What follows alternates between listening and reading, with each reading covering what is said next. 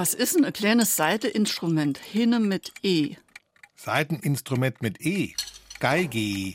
Äh, zu kurz ist in, warte mal, sieben Buchstabe.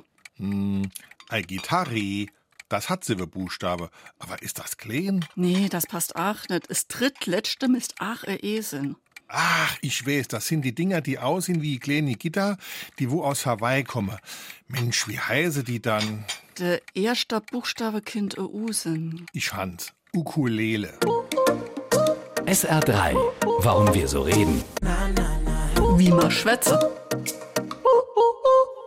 Die Ukulele ist das typische Instrument aus Hawaii. Der Name stammt aus dem Hawaiianischen und heißt so viel wie hüpfender Floh. Wohl deswegen, weil die Finger schnell und flink über das Griffbrett springen sollen wie ein Floh. Der Ursprung der Ukulele liegt allerdings nicht im Pazifik, sondern auf einer Insel im Atlantik, in Madeira. achtzehnhundertneunundsiebzig brachte der Portugiese João Fernandes eine Braguinha von dort nach Hawaii. Die Einwohner waren so begeistert, dass sie bald schon das Saiteninstrument nachbauten.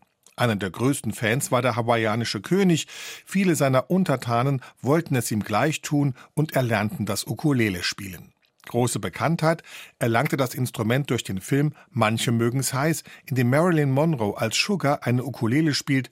Und später machte sie auch Stefan Raab im deutschen Fernsehen bekannt. S R drei